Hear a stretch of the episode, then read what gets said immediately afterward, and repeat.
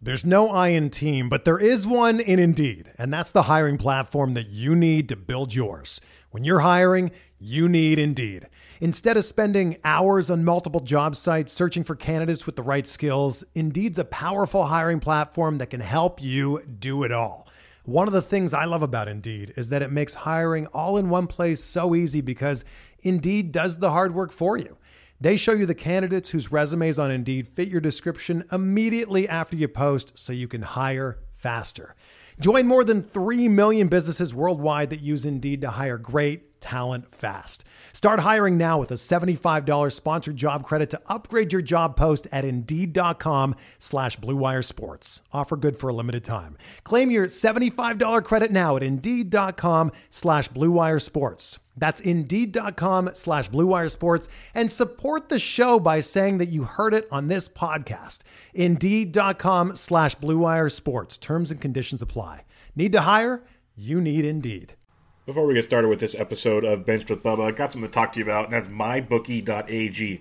If you're looking for a new book to bet your sports, they bet politics, they bet entertainment. You can bet on The Bachelor. You can bet all kinds of stuff. They have obviously sports.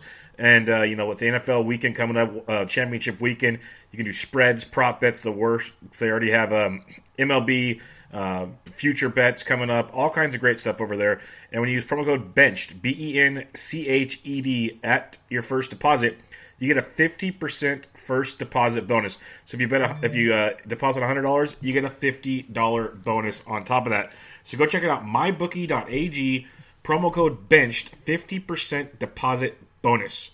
Also, if you like playing daily fantasy sports, and you probably do if you're listening to Bench with Bubba, go check out Draft. Draft.com, draft in your app store. It is a great way to play fantasy sports. They started out with the snake style drafts, the way we like them. They have auction style drafts, and they are majoring in the best ball world. They already have early 2019 NFL best balls going down. They got NBA best balls. They will definitely have MLB best ball. A ton to like there. And use promo code SD Sports, SD as in dog sports at checkout and you'll get entry into a free $3 tournament of your choice. It can be any type of format best ball, auction, snake draft, you name it, they got it. They have MLB, NFL, NHL, NBA, and PGA. is a phenomenal way to play fantasy sports. So if you're new to draft, draft.com, draft in your app store, promo code SD Sports at checkout for a free $3 entry.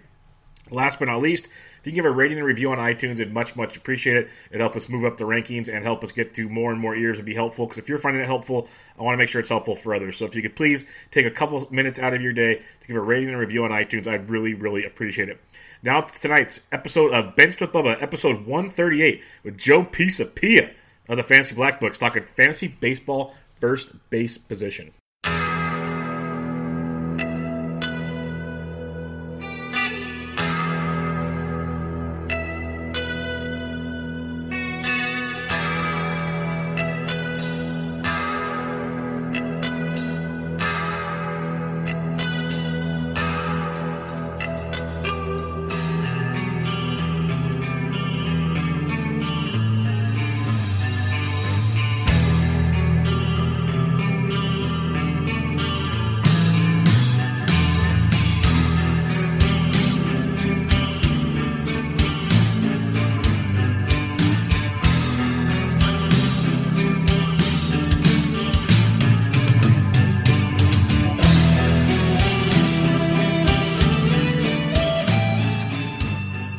And welcome back, everybody, to another episode of Bench with Bubba, episode 138. I'm going to get in some fantasy baseball first base position preview, talk some transactions, and talk to one of our good friends. You can find him on All in Sports. You can find him on The Black Book on Fantrax. You can go get The Black Book, and he's on Twitter at Joe Pisapia 17 Joe, how we doing, man?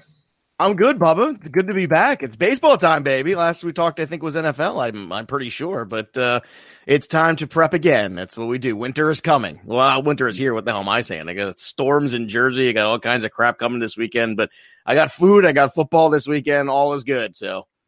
All right. Well, you already got me down a different tangent now. So winter is coming. Did you see that little preview they gave out the other day? I did. I saw the teaser. I did. I did see the teaser, and there was a question too. Where's Bran? You know. Well, like there's the whole theory Bran could be the White Walker. So is he coming to join the family? Yeah, that's all. You know, I'm, I don't know if I'm buying that whole thing. I, I don't know. Are you buying that? I think that's a little far fetched. I think it's far fetched. I think they could be on the same wavelength, if that makes sense. The way they both kind of can see things in the future, or whatever. But there's um, a connection there. I, the, yes. the fan theory that I give credence to is the whole Syrio Forel is the faceless man, or the okay. Jack in the or whatever the hell his name is. That that one because you never see. You know, think about Game of Thrones, right? When do you ever not see someone die?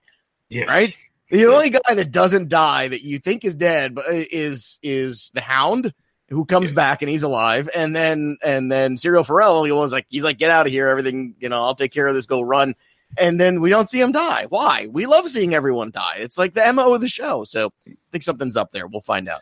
I think you are onto something there, my friend. But uh, yeah, I could talk that all day long. But uh, yeah, that little preview definitely got me lightheaded. So it, it was it was very very nice. um, before we dig into some recent news and everything, pump the black book. Let everybody know what's going on, what season you're in now. It's always number one on Amazon. All that good uh, stuff. Oh, it is good stuff. Uh, yeah, gosh, this is 13, 13 between baseball and football. Thirteen editions. Um, year nine of baseball, I believe. Yeah, I think it's. I'm starting to lose track myself, but uh, it's That's uh, a good I'm, thing. That's a good it thing. A good, it is a good thing, and and the people we're the people's book, man. We're we're not a major entity. We don't have any backing from any major corporate, you know, fantasy nonsense. We're here to help people win, not try to look cute.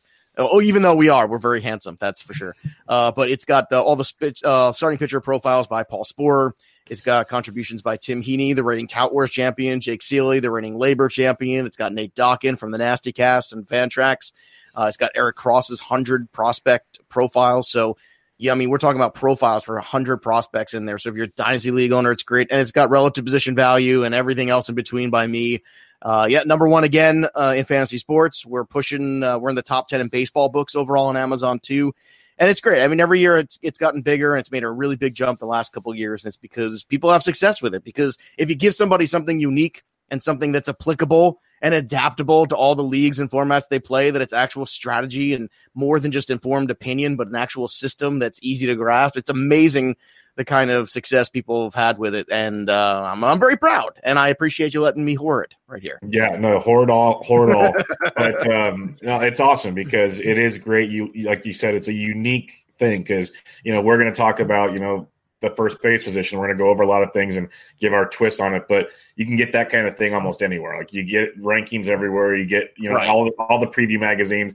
For the most part, they're all going to have a little niche, but something's uh, going to be similar. A lot of it. Your thing, well, you know, my problem is different. rankings are useless. Like I, that's that's it's like okay, well that's nice, but what about in this format and that format, and how much better is this guy than that guy? And that's what relative position value does. It compares players to each other, so you get an idea of not just tiers, but where the positive players are and where the negative players are too because that's equally important to know is how deep is a position really? And it's it's more than just tiers. It's tiers that are quantified with real value. And you go okay that makes sense. And uh, i better get a second baseman by here because if i don't well then i'm kind of in the negative. And if i don't then maybe i pivot this way. And it and it really teaches you not only how to draft but also how to manage and make trades and do everything else because I also think that's something people neglect. I mean, there's a chapter in there about being the commissioner for God's sakes and the and good best practices and how hard and what a struggle that is. I'm sure you've been commissioner of some league at some point, and it's so much know, fun.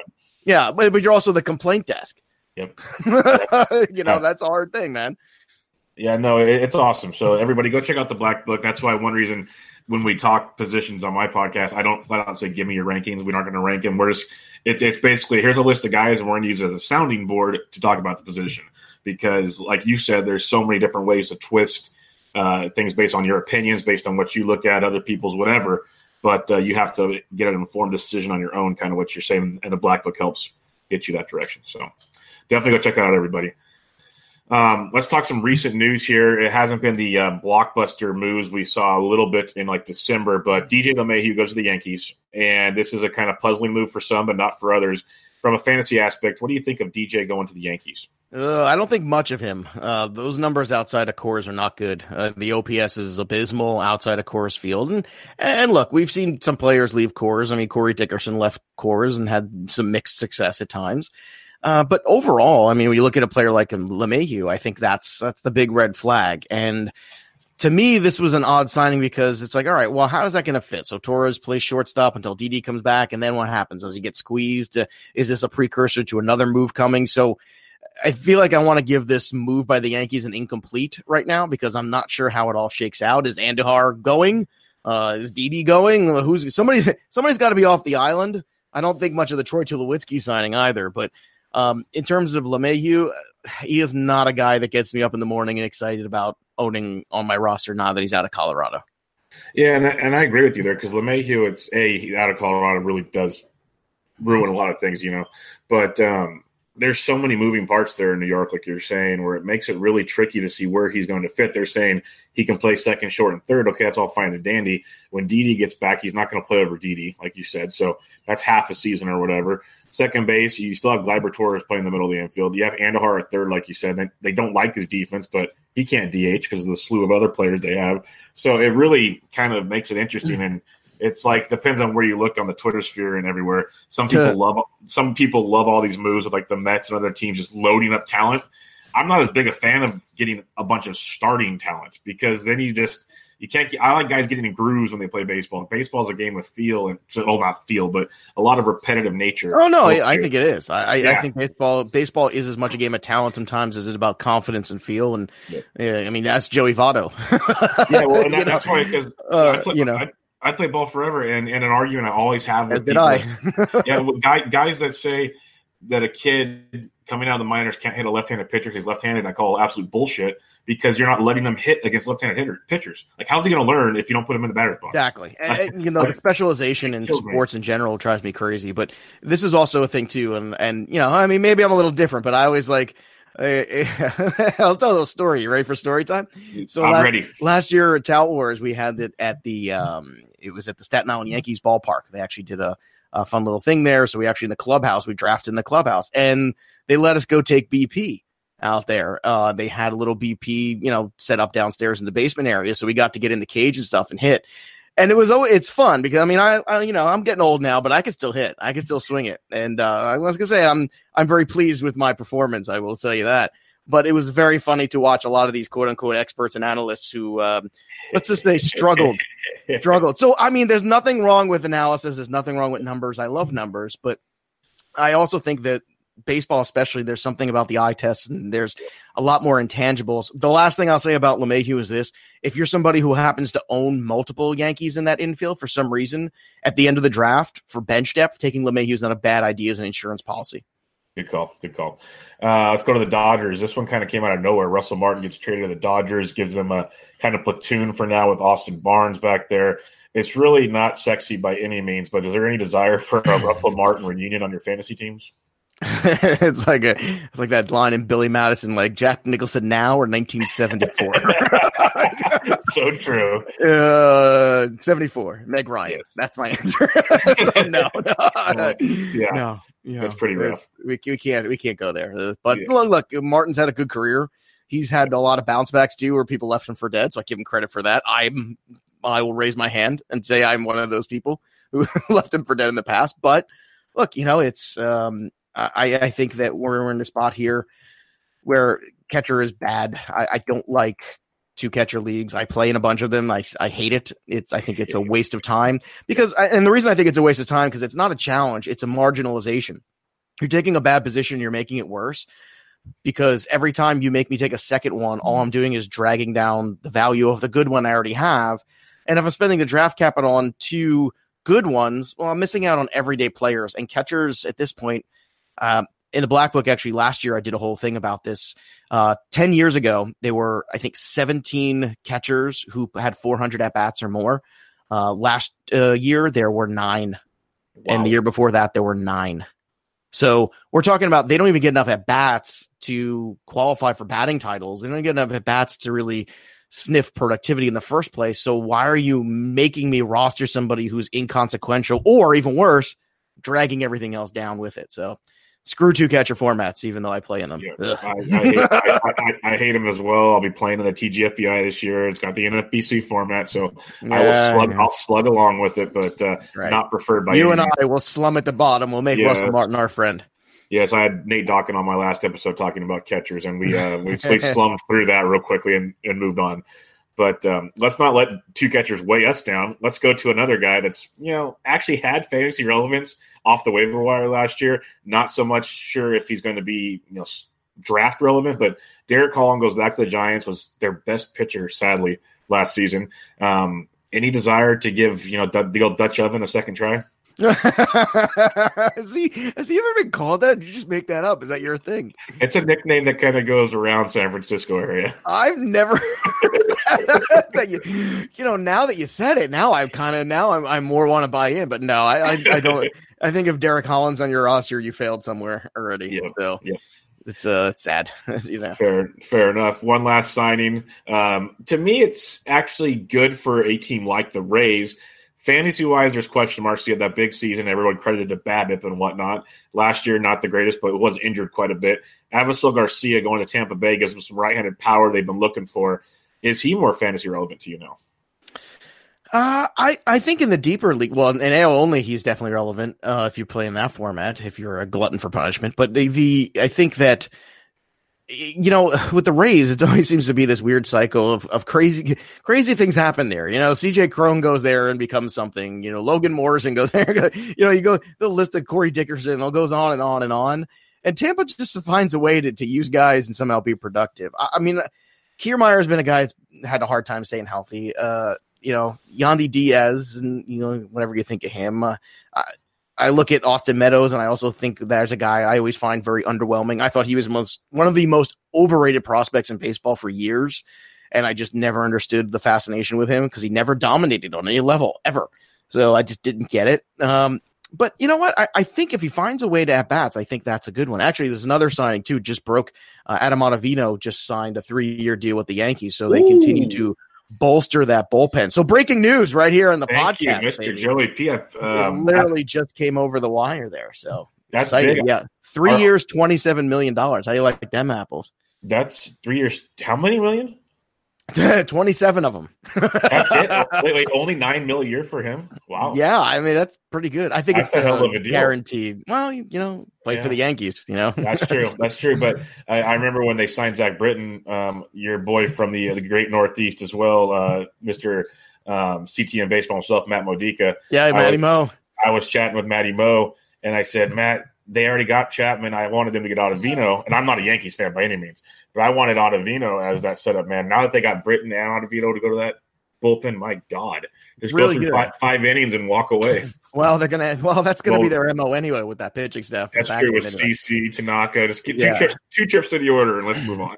Pretty much, that's what it's gonna be. And look, in in modern day baseball, especially in the playoff you know that's they've it's a proven thing. It's going to work right? The kansas city royals proved the concept and then everybody copied it and the yankees they got Betances there too let's not forget too. So that's a that's a hell of a bullpen to go to and turn the ball over but a lot of five inning starts are going to happen so. Well here's a curveball for you. Um now that Ottavino signed there, we just kind of mentioned they got Britton, Ottavino, Chapman. There's a lot of teams starting to have multiple possible closers at times on their rosters the relief pitching situation is is is a landmine where there's only a couple dominant everyday guys, and there's a bunch of these kind of mixed situations. How do you approach that come draft time? Uh, you know, in terms of what, like handcuffing, or in terms of like trying to like say say there's like the position generally, like relief. Say there's a Josh Hader type where you know he's only going to get you ten to fifteen saves, or there's a I don't know. Say there's a team like the White Sox that has Herrera and oh, you know, I'll tell you what. If, if, you're putting that to me, you know, I'd rather take the guy like um like Hader, who's going to give me, especially in Roto, massive strikeout numbers and all that stuff. And if saves come, great, whatever, you know, because I mean, there's no guarantee he won't just get you ten saves. Who knows? I mean, the, you know, the, anything's possible. Evil could suck again, you know, um, but looking at that, you know, I'd rather take the guy who's going to give me strikeouts, whip, and ERA and he gives me saves too, great, than a guy who's going to blow up everything else for the sake of the one category. And that's and that's why I'm more of a points guy than a roto guy, just typically speaking, because if you weigh everything properly with different point values, then you have a better representation of what's really important to the game. And you know that's that's why you know I can can we all agree that the home run is more important than the stolen base? Of course it is because it scores a run. Uh, you know, so the fact that that that is a standalone category has always driven me crazy. I think why why is that the, why is that worth as much as as a home run is. That's dumb, you know. But, but, there's me being logical and pointing that out, and people don't yeah. like that. We can't have logical and, and, and what are you talking about, Joe? It's not allowed no, here. and the same thing is with saves, right? So yeah, I agree. We're going to chase saves. It's like chasing Dee Gordon for the sake of the fact he's going to crush your RBIs. He's going to crush your batting average or OBP, and he's going to, you know, uh, crush home you know you in home runs. So he's going to be negative in all those categories just to get a, a well above and be great at something. And I don't like that. I don't like fantasy formats particularly and this is just me talking this is more highbrow discussion but whatever I, i'm i'm want somebody i want a league that really mirrors the game more and mirrors the real value artificially bumping up players like billy hamilton who are under you know I would say very easily below average major league players and elevating them to a status of where they actually have significant value is ridiculous. I 100% agree with that. It's like I love playing fantasy baseball because it is fake, but at the same time, you want it to resemble the game you're watching, and in doing so, it's not. So, basically, I, I totally agree. Like, I'd rather have the setup guy, like a, a Hader, or some of these other monsters we've seen um, that have been really, really good. Yeah, Andrew Miller over the years. Yes, that's another exactly. one too. It's so many. Those guys really end up getting you know, more often than not, but they end up getting some saves. Well, look, look at look at Dellin Betances throughout the years. Now another guy that's right. in that mess in, in New York. Um, yeah. He's been like the leader in strikeouts, WHIP, ERA, like, or, or, top five relievers in baseball. Just doesn't get saves, so you he gets overlooked in almost all fantasy formats. I wonder now. Saves. You know, it's funny we're talking about LeMahieu, and then we're talking about Betances, and then all these you know pieces that the Yankees have. You know, it starts to make you wonder if. The, I've been saying this for months now, and I feel like I'm just kind of alone. You know that meme of the guy who stands alone in the rain, the like I feel like the, where I keep saying the Yankees are going to get in on Bryce Harper, and all they have to do is put Andujar and some other pieces along with Stanton and get Stanton to agree to it, and then Harper's really the guy that they want, and they've got to put some really likable pieces, young pieces that are helpful along with Stanton to make that work, whether it be an Andujar or Torres or whatever.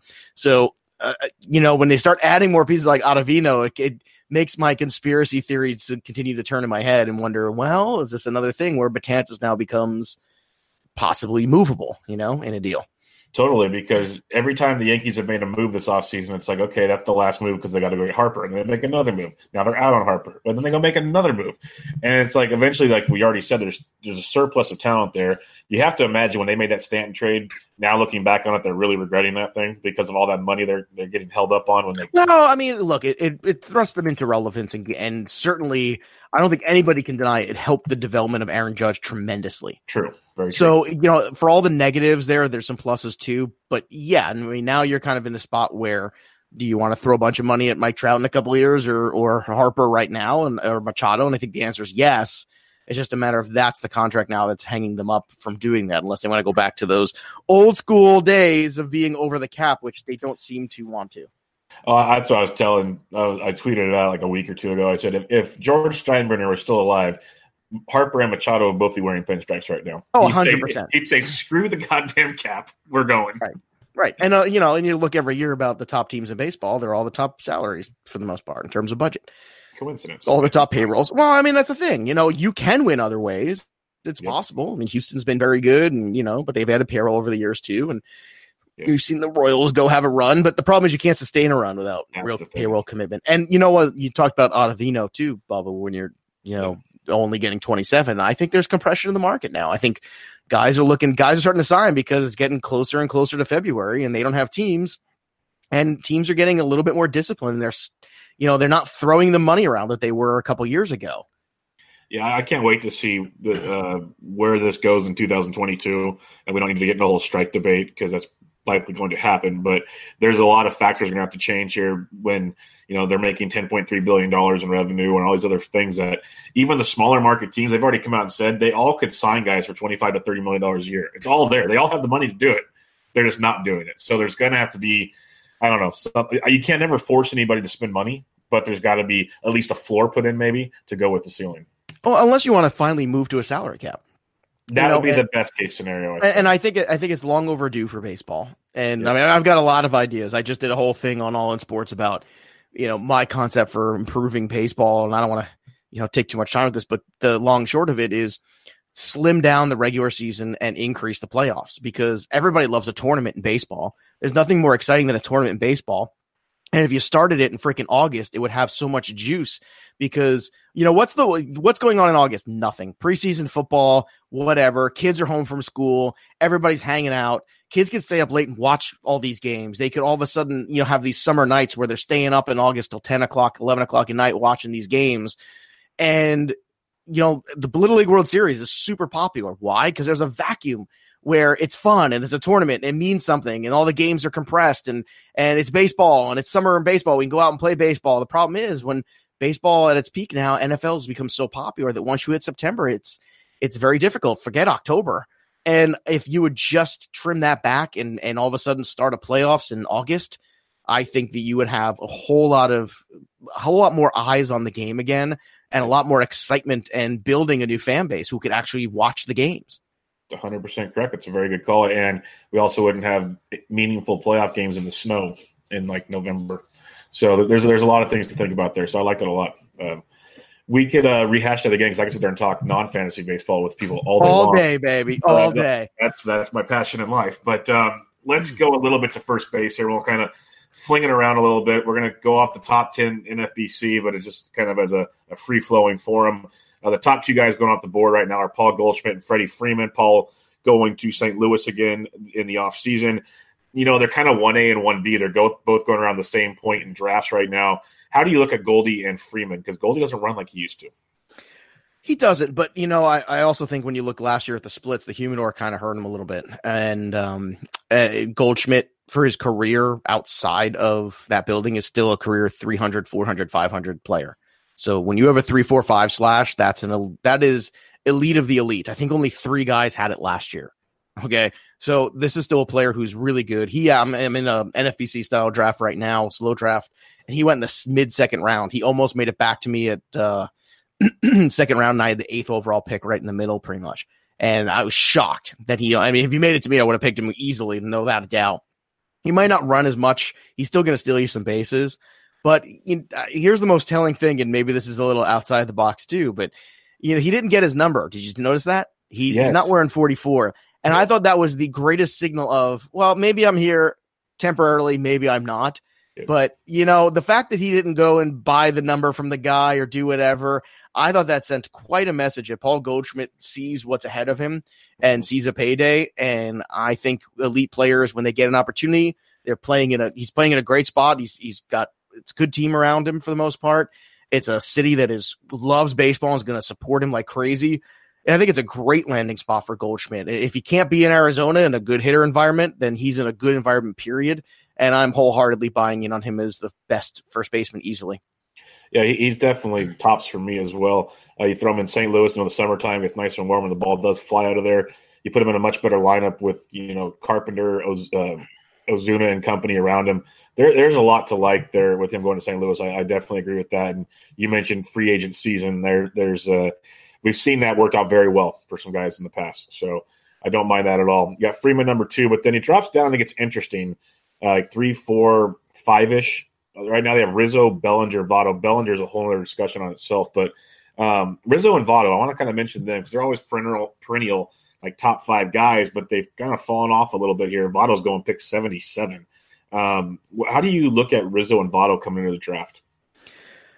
Uh, well, you know, it's funny. Votto from it's another guy. Votto fell way too far in this draft I'm in, and it's an OBP league, and I, wow. I'm I'm just so over everybody. You know, look, Joey Votto had 29 home runs back to back years. Joey Votto is, you know, an on base machine. He's a, he's a great player. I understand he's that he's 35 now, Mhm. but I mean that team is really good. Suarez and and, and now you have Puig and Kemp and Gennett's there, and uh, I mean, and you get if Jesse Winker is you know continues to develop. That's that's the Reds might be a really sneaky team if they could get some pitching there. I mean, they were that's the that's the problem. You know, they they kept Iglesias, which was smart. But Votto is number two in the black book, and it's because what the black book does is it takes in not just projections, you know, because that's not enough to go off. It takes three year averages and the previous season. So when you when you factor that in, you know, it's it's it gives Votto more respect and respect that I think he deserves. So as good as Freeman is, you know, Freeman's power ceiling has been limited in his career. Let's be honest. He's never quite fulfilled that that oh my god, what a what an amazing Freddie Freeman. He's had a lot of really good seasons, but I mean, I'm waiting for that season where you go, oh my god, he's the best player in the league. And you know, Joey Votto is is is a guy that you're good either way with any of them. Uh, Rizzo's a hell of a player too, very consistent. But I, you know, especially in OBP leagues, I would lean towards Votto. I really would because I think he bounces back in a big way this year. I think last year you just kind of sometimes guys have down years and they get mentally it, it, you know straps them a little bit and or an injury that they're hiding or whatever it is, and then you turn around and you just throw it out the window. It's kind of like what I'm doing with Carlos Correa. I'm just taking it, crumpling it up, and throwing it out the window.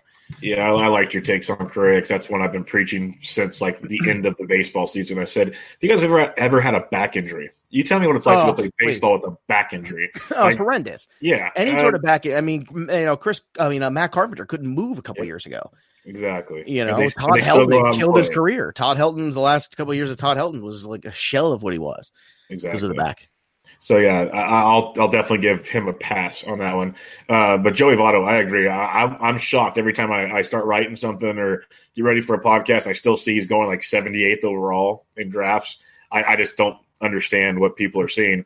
Uh, let me ask you about Cody Bellinger because this is a guy I was down on for where his draft stock was last year, and I'm still down on it this year. He's at pick 47, and sure he runs and the power. You know, he'll probably be better than last year. That's what everyone's telling you, but the kid still has a lot of swing and miss in there, but he's still a kid, so there's room for improvement. How do you look at Cody Bellinger coming in? Because it's quite the price tag. It, you know what, it, it is. It's it's a little bit better. It, when you go back and, and I'm very big on splits, so when you buy the black book, I give you a lot of splits in there: home road, lefty, righty, first and like, second. That sounds half. like a DFS mind right there. Well, you know, well it is, but you know that's how you really value, yeah. and and you'll see in the in the pro, player profiles, you'll see stuff like this guy's better suited for DFS, or this guy is a is a better season long roto investment than a head to head format of any kind kind of player. And it's and it what it does is it it really digs in and targets guys and formats because a lot of times format dictates the value of the player more than the player's talent dictates the value of the player. And Bellinger, I think, is one of those cases too, where you have to be careful what format you're playing in because he's been a bit streaky. Now, a couple years ago, he, yeah, look, I, I, he's got swing and miss, but he's got massive power. But that's kind of where we're at in baseball. Um, I think that I give him a little bit of a pass because I think there's another kid who had a bad stretch and started pressing, and then he came out of it, and then he was better for a, a good stretch there. So I would buy back in on Bellinger, but I would be, I'll put it to you this way, I would want to have a team that's built on some solid foundation. I wouldn't want to have a bunch of question marks. You know, I would I wouldn't start my team with Trea Turner and then like another question mark guy and then Bellinger, if that makes sense. Like that, that's not really where I want to go. It's like not my kind of team. You, you're you're giving me somebody, you know, Nolan Arenado and then Bellinger a couple rounds later. I'm like, all right, I can get behind that because there's a little risk, but there's reward as well. Yeah, you don't want to take Alberto Mondesi and then jump on Cody. Bellinger. Alberto, God, boy, everybody loves that guy. Yeah, I see the reasons to love him, but by yeah, God, but by uh, God, again, format. But, but yes. by God, but if you're in head-to-head roto categories, that's the kind of guy. Right. He's the kind of guy that's going to pop some home runs and steal a crap ton of bases. And the next thing you know, he's even if he, you know, his on base is under 300, like yeah. he still becomes a useful player. And that's again what makes me furious about those formats, which is why I won't play them. I just like, you know, season long roto, I got to play because it's industry standard and blah, blah, blah. But head to head roto categories, nope. I, I finally made a commitment to myself last year. I was not going to do it anymore. I hate it. I don't I care if anyone I, invites me. I can't do head to head. I I I do it at the head to head points. I do all day long. My okay. home league has been that, and and that is great. And we actually do all play. So every week you play every team. It's a 16 team points league. Oh, wow. And what's fun about that is even if you can have a great week and you can, you know, you, you, you know, there's nothing worse as like NFL. Like you have that, you have that week where you're like, well, yeah, I have the second most points in the league this week, but I was playing the team with the first, right? So what this does is like, well, if I'm playing 15 games, maybe I go 13 and two this week. That's cool. You know, and it really does reward those teams that have more consistent rosters that are producing. But it's all the fun of setting a lineup head to head and understanding I've got to play for this week. You know, I'm not just playing the long game all the time. You know, you know, I'm, I'm leaving spots vacant. You know, like I've done in Tout Wars. I've left catcher vacant for weeks at a time if I didn't like a second catcher to put in there because I'd rather get nothing than negative. No, that's a very valuable point. I've mentioned that before, especially in two catcher formats. Sometimes it's better to have the guy play on the bench than the guy playing on the line. Just remember that. Um, let's talk about another first baseman areas in St. Louis. He'll be playing third base this year, most likely. He's corner eligible. He is Matt Salsa Carpenter, um, coming off an insane year. I was digging into him the other day, career high in homers and many other stats. A lot of the peripheral stats and X stats, whenever you want to go into, they all believe in it, but yeah, you believe in it. this is a hard. This is this is one I struggle with this too because this I, is why I, this is why I dove into them because I do all the profiles myself. on infielders, oh dude, and, and and I'm with you. It's like God, every every every number suggests it's all legit, and there's something about it that I just can't buy. I, I guess here's here's my here's my point. It's I don't think it gets better than that. I really exactly. don't. I think Agreed. that's the pinnacle. So even I think at its best, it's not a repeat season. It's probably 85% of it, maybe 90. And I think you just got to be careful of what you're paying for it. That's all. And and this is a guy with a back issue over time too. So there's more risk in there than I think people realize. But so far in early drafts, I've seen people haven't bought in from like they're not buying at last year's price from what I've seen, and I think that that's why. that's a, is, is, that the most political answer I can give you? Because I'm going to go run for Congress now. I think it's oh, good, good, luck. They're closed. Um, but, uh, well, no, they're open. Everything else is closed. that's true. That's true. Um, you know, you got they got Carpenter going a few picks ahead of Votto. I'm assuming you'd like Votto over Carp, especially OBP. But oh, 100 percent, yeah. Okay. Well, I mean, Votto's got a longer track record of yes. of being a top guy. Carpenter's a very nice player, and and I, will tell you what, you know, over time he's he's shown you he can he can give up batting average for power. He's he's a professional hitter, and the first time I remember seeing Matt Carpenter, I thought of Wade Boggs. I, I, he was like some guy that was like what in my head. was like, yeah. this guy is a professional hitter. And I always thought Wade Boggs could have hit more home runs if he was asked to, but he didn't, he wasn't, and it was a different style game. But if Wade Boggs played today, he would have hit a lot more home runs. And I, I think he's that style of professional hitter that he can change what he does and to, to whatever the team needs. And I always think, you know, professional hitters are great. Victor Martinez, professional hitter. You know, those those kind of guys don't grow on trees. They're a special breed but I don't want to. I don't want to pay the 2018 price. I don't want to pay the you know, Game of Thrones reference. I don't want to pay the Iron price for uh, for Matt Carpenter. How's that? There you go. I don't know if he's a Lannister. I don't think he always pays. so, um, the one thing with, with Carpenter, we'll move on that stood out to me the most, the kind of biggest outlier of all the stats, is he his he got shifted on almost 85% of the time last year, seventh most in baseball compared to like years past 60, 65%. So I'm wondering with Goldschmidt now hitting behind him where he doesn't really have to do it all himself, if he goes back to his, I'm going to hit 340 and slap it to the left side and just get on base to score runs. I'm curious to see if we see more of that this year, or, if he buys into what you said with like Cody Bellinger and everything. Does he live in the era of baseball where we just grip it and rip it? And that, that's going to be interesting to see. Yeah, uh, definitely. I'm look, uh, you know, when I think whenever you're evaluating first baseman, whether it to be, you know, Jesus, look, guy like Jesus Aguilar was a guy for me last year who in last year's Black Book guy said, this is going to be a guy I own everywhere because I remember him in Cleveland. I remember being high on him in that system because he was an RBI machine. And I said, all he needs is an opportunity and he could drive in 90 runs and be a very productive player, and he's going to cost you nothing. Now, I didn't expect the season he gave me. I was very pleased with that season, you know, definitely. And, and it, it, even outperformed my expectations, and my expectations were very high. And I had a lot of shares of Aguilar last year, so it was a good year. But you know, uh, that's another thing. Where what do you want to pay for? You know, uh, do you want to pay that price? I don't think so. I don't think I want to pay that price, but I still haven't seen yet that people are buying into that level where they're going crazy for him because I think this is a guy that snuck up on a lot of people.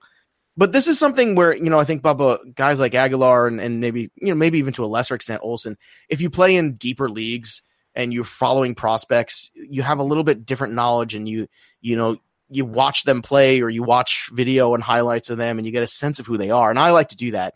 You know, for me, it's not about looking at their numbers at all. It, you know, it's looking at their numbers plus watching them play. And that's why, oh gosh, who was the other guy in that system? Bradley, Bobby Bradley, right? From yes, the Indians.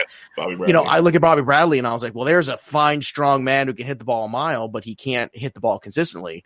And give me Aguilar all the time. And they made a choice at one time. And they were like, you know what? We're going to move on with Aguilar. And where's Bobby Bradley? Bagging groceries. right. Oh, I mean, just saying. and it's funny because Aguilar was a guy who did, you know, maybe didn't have the quite the power, but mm-hmm. you know, all of a sudden he ends up in Milwaukee, a very home run friendly environment. Just ask Prince Fielder and Ryan Braun all these years. And then all of a sudden, you know, he becomes an everyday player and he becomes a, a an RBI machine. Well, no, duh. That's what he did his entire career in the minor leagues. Yeah, no, I, I dig that a lot. Um, so you, you do like Jesus Aguilar, maybe not so much as his price. I do. I well, I, I like him, and I I think it's fine. I don't want to overpay for him. I agree and, with that. And guys like you know, I know you got a Abreu on this list too, and that's a guy that perennially I was always super high on. Yeah. He was like the exact. I mean, you talk about like the the They're almost spitting images of each other. It's amazing, and I love it. I mean, give me a guy that hits lefties and righties, hits in the first half, hits in the second half, hits home, hits away, uh, gets on base, scores runs, hits for power, hits for average. He does everything, and he does not consistently. He is so good in every format, and you could just set it and forget it. And last year he got hurt. Yep. Okay, so what? Like, I mean, I mean, so now he's crap. Like, and I see him falling off the face of the earth, and I will take Abreu over Aguilar in a second. Thank you. That was where I was going with that because I, I, I, I've been I've been trying to preach that. It's like there, there, there's a point where I like to ch- take chances in drafts. There's also a nice point where you can get like your, your Nelson Cruz types where it's, you know exactly what you're going to get, like plus or minus whatever five percent variable. Like this is your guy. Jose Abreu is that guy, and now he's got he's got a, a young team around him that's getting better. I, I think he might even. I'm not saying he's going to take a next step. He's actually older than people think, but I think he's got a big year ahead of him. I really do. And you know, what if they go sign Machado or Harper, and like you throw that in the lineup with him? By my goodness, like that's that that's outstanding. So I love Abreu, and I'm with you there because I've I've been seeing this Jesus Aguilar love, and I get it. How can you not like the cuddly big bear there in Milwaukee? He's he's, he's awesome, but Abreu to me just brings just so much. Just you can kind of relax when you go take that. Say like you said, you go take that Trea Turner start. Go take a Jose Abreu later. You feel a lot better about life. Yeah, uh, give, give me Jose Abreu. I'll tell you what. You know, it's funny too. Uh, I'm in the gosh, it's 15 team league. I think this is the ninth round. I gotta go look at. It. Maybe it's the ninth or tenth round. I don't know. It's it's late. Let's put it that way. It's it's getting late here in this draft, and I finally decided I'm gonna take a shot on Miguel Cabrera. I'm just gonna do it. Uh, it was actually when it. is it? No, I'm sorry, the 11th round. I'm like 15 team league. 15 Yeah. team leagues, like, and it's an OBP league. So I'm like, look, you know, if you're going to let Miguel Cabrera slide around there all the way, I mean, if we don't talk about professional hitters, talk about all world great guys, and Pitcher List just did a great article about Miguel Cabrera's season last year and how, you know, it was so short, but all of his, all of his deep stat numbers all project out to be another 300, 400, 500 season. And that's an elite player That's people say, "Oh, he, hit, he only hit three home runs." Well, yeah, but there could have been that month where he hit twelve, you know, and, it, and it averages out because that's baseball, like you know, like you say. And you know, you just can't let players of that ilk. I'll go down with that ship Yep. before I go down with the Max Muncy ship. Like, that's that's me. This is why Joe's on the show, folks. We That's are- right. This is You know, beautiful. This is You know, give me old age and skill is. Uh, well, uh, was it? Oh, was it? Uh, youth and skill is no match for old age and treachery. That's it. That's my dad.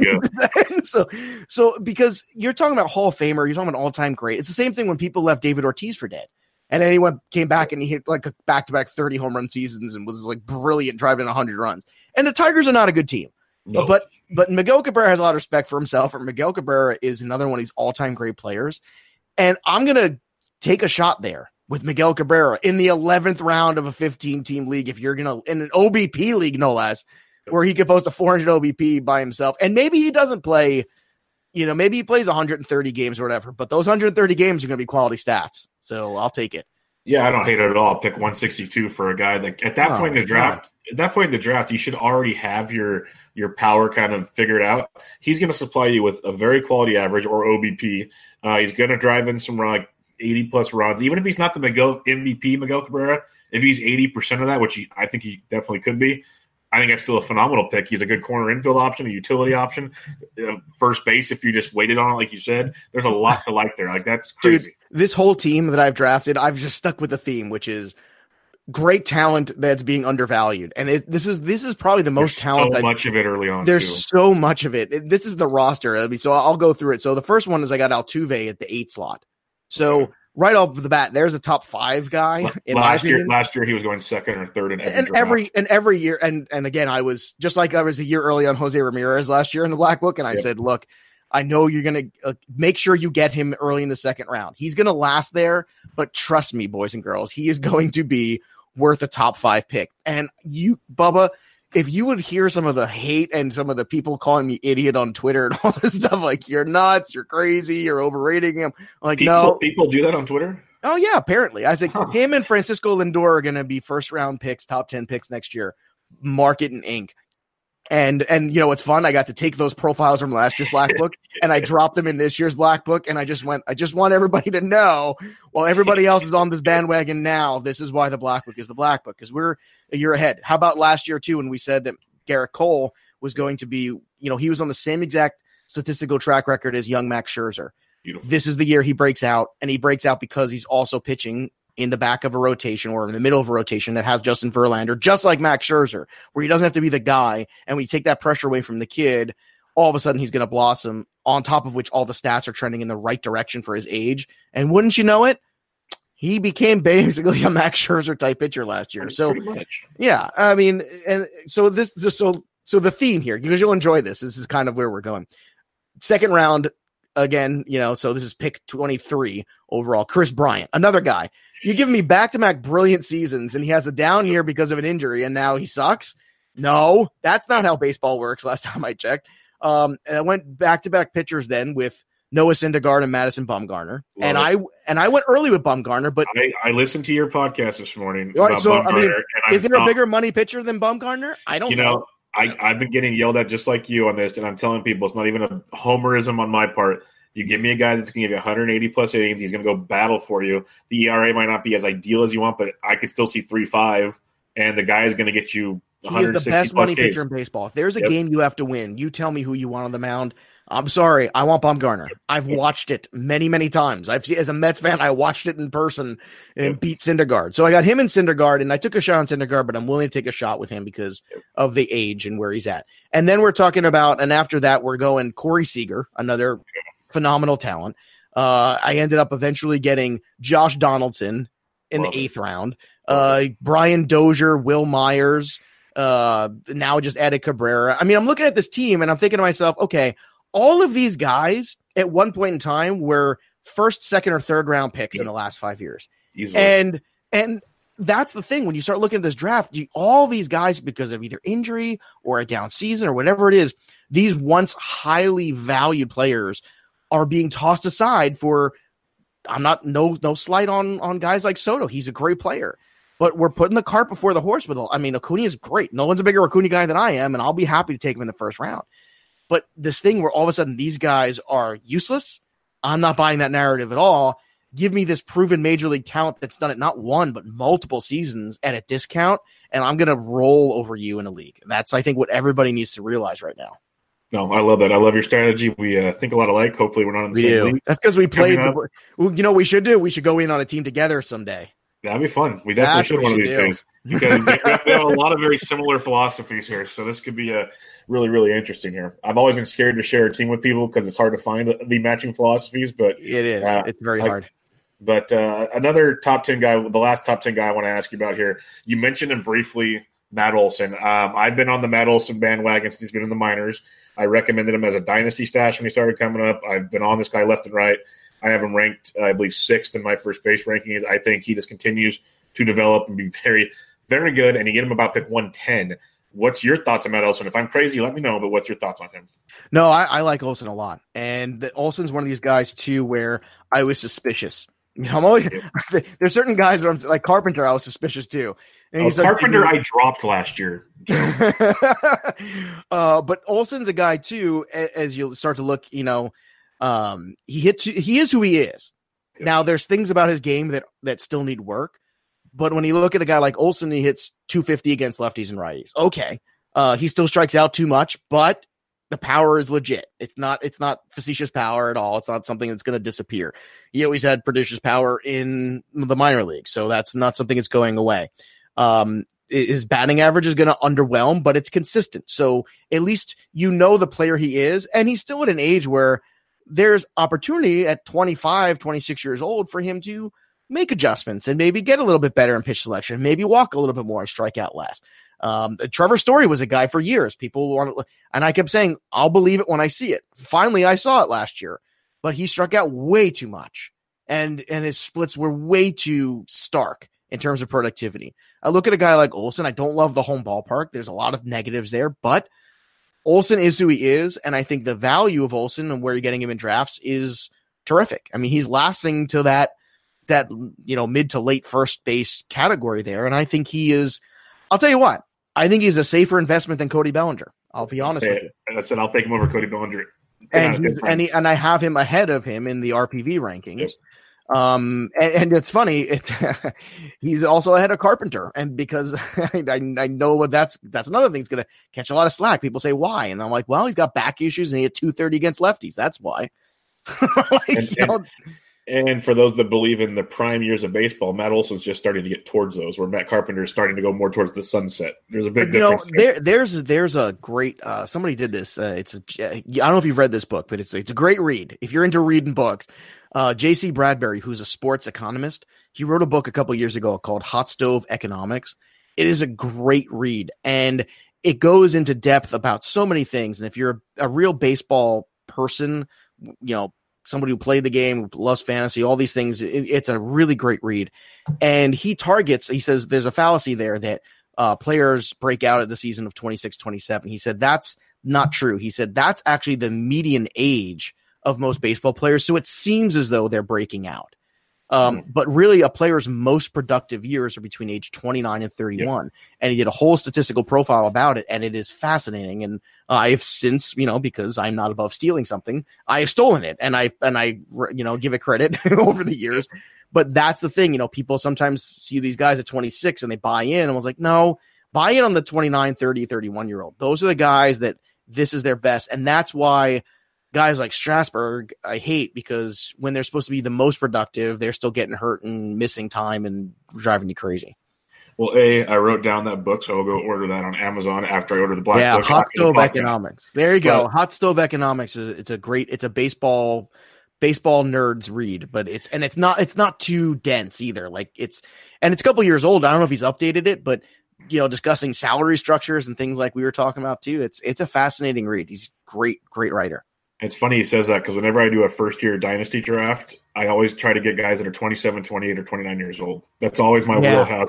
And so, it's funny, you see everybody else trying to get guys who are 21, 22, 23, yeah. and their teams, they might, a couple of them might hit, but they continuously spin their wheels because they don't have enough real time stats and productivity on the rosters to be competitive every year. Exactly. The one uh, thing that generates every year is young talent. Every year you got a fresh pool of it, and all those guys are going to be overvalued, and some of them will be worth it, and some won't. But the thing that doesn't cycle every year is proven major league talent. That's hard to find. Totally agree. A uh, couple of last questions for you. When you, you, you mentioned Olson kind of finishes off the top rung of first baseman, we've already mentioned Miguel Cabrera. Any other kind of later round targets you're looking at? Because when you navigate the first base field, it's not doesn't feel as deep as it used to, depending not. on kind of your viewpoint. so um, it's not. I mean, yeah, it's just it's flat out not. So uh, and, uh, Carlos Santana, if he qualifies there in your league, obviously that's a yeah. guy that uh, uh, I think gets underappreciated. Uh, OBP leagues obviously a bit better there. Uh, CJ Cron had a really good year, and two years ago I was very much on CJ Cron, and then he got hurt, and I was bummed because I was like, you know, he is right there. He's right on the precipice.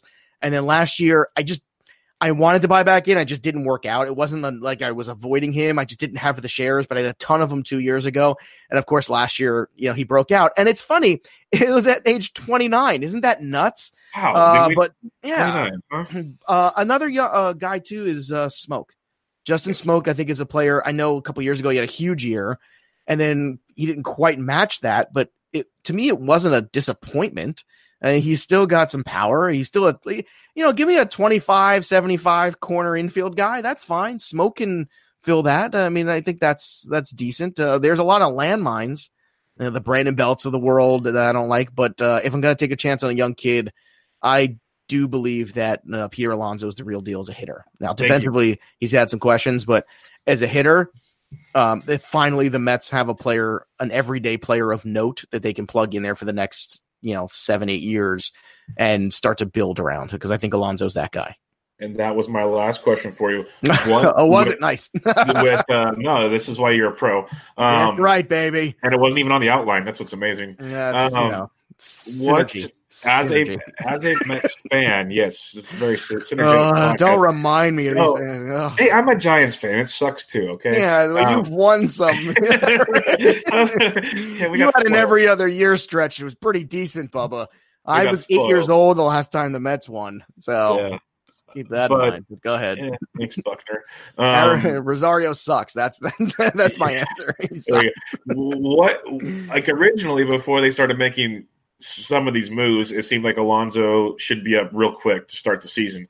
Now, what do you see the Mets doing with Alonso? Because I agree, he's a, a masher, should be a fantasy asset. If he's not playing, Oh, he's I'll tell you. asset. the, the the cheap Mets are going to start him after Super Two. Uh, there's no doubt that the cheap Mets are going to do that because you know it's not like they play in the biggest media market in the world. It's not like we couldn't possibly buy out another year of arbitration and and make an offer to. It. I mean, God forbid we do something like that because we play in New York and have our own TV network. See, you you've unleashed the rage, and this is happening. this is why I asked it last. You knew it. You knew it. I was in such a good mood to go. No, but they're they're absolutely going to wait. What's uh, here's here's for whatever it's worth. Here's my theory. What's going to happen? You sign Lowrie to play third base. Frazier's going to play first base. When Alonso finally comes up after Super Two, Alonso will play first pretty much every day. Frazier will kind of be like a super utility guy. He'll play little third. Uh, Lowrie will move and you know give Cano a day off or give Rosario a day off. It gives them flexibility. And what I like that Van Wagenen has done so far in the Mets offseason is he's brought in a little bit more quad A or even low minor, you know, low major league talent, which is something this 40 man roster has been bereft of for years. Uh, even if it's guys like Keon Broxton, who look, Keon Broxton could have a hot week or two and help you out if you're the New York Mets when you have an injury. Every time they've had injuries, and they everybody has them, but they've had a lot. Their their their war replacement guy is just so far beneath. And and McNeil's another guy too. He's going to move around, and I know everybody loves Jeff McNeil, but you know, it's let's let's calm down with that too. Let, We'll see us be real. Before he came up last year, no one knew he was even. no one knew it right exactly. I mean, I mean, I'm still I'm still annoyed that we didn't trade Lastings Milledge for Manny Ramirez like that. That that's Blast from the past. yeah, Last team that village. I- you know that's that's how deep my rage goes. Okay, so because because Oh, Manny boy. Ramirez wouldn't have won us a title, but you know Lastings Milledge was the future. Oh, that's Milledge. great. That's fucking great. oh, that's a name for you. And there's your it- there's your answer, everybody, of why you should always deal prospects for proven major league talent. There you go. I'm gonna leave you with that. Last things hashtag Lastings Milledge. Hashtag lasting. That is absolutely. I can still see his dreadlocks as you mention it. Guys who will Um, never trend on Twitter for a thousn. Oh my god, last. Uh, he'll, he'll he'll be the only guy that searches that today and goes, "What the hell?" yeah, right. there he is. Every morning he gets up and he and he searches himself on the internet. No one's talking about me. no, Again, day number seven thousand four hundred fifty-five. right, exactly. Um, all right, Joe. Let's wrap that up. Uh, why don't you let everybody know once again, Black Book, all in sports, everything you got going on. Where can they find you? Sign up, all that good stuff. Uh, absolutely. Well, uh, obviously, 2019 Fantasy Baseball Black Book is on Amazon. Uh, you can get it paperback, which most people like. And I printed on the paper that you can write on and highlight because I know people like that kind of stuff as opposed to that dopey magazine paper. Which you can't do that with because I know Smart, people like smart. see that. So Yep. that's fun if you get the paperback. It's also there for Kindle. Uh, you can get it right now with the Kindle for iPad app for free as well. That's a free app, not the book. Oh, wow. no, no, but the app is free. It will be on iTunes, I believe, uh, either tomorrow or the beginning of next week. I'm just waiting for approval there because Apple takes forever. But if you can't wait, you got to have it this weekend. Get that Kindle app on your iPad or whatever iTunes device you want to use. Uh, but paperback seems to be the most popular choice. Uh, you can listen to the Fantasy Black Book. Uh, that's everywhere you can listen. The Stitcher, uh, iTunes, iHeartRadio, all over the place. Also, all in sports on Patreon. It's a sports show with fantasy tweaks. It's me, it's Jake Ciely, and Chris Meaney. Uh, we get some great discussions there, and we talk fantasy, but we talk sports and you know talk about Jake's dating life and all the fun stuff or lack of.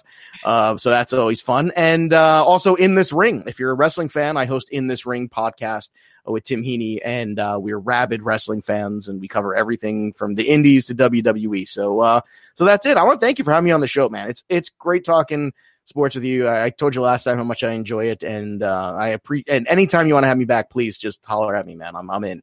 Yep, we will. I, I could sit and talk to you about like, like all kinds of different deals. We should have a beer next time. That's the problem. We're, we're, we we need to do one of these live with a couple beers and then tell everybody what they re- what we really think of Lastings Milledge. exactly. You go Lastings Milledge.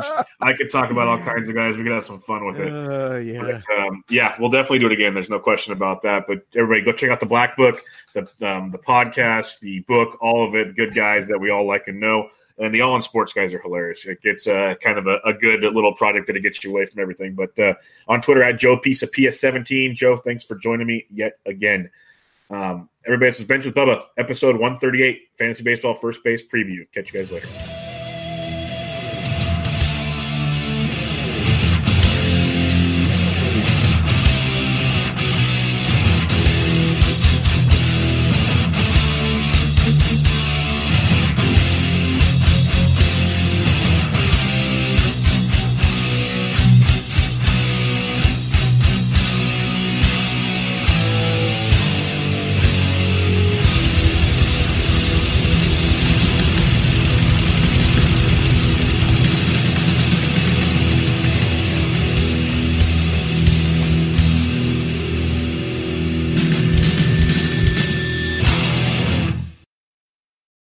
Better with an auto policy from American Family Insurance.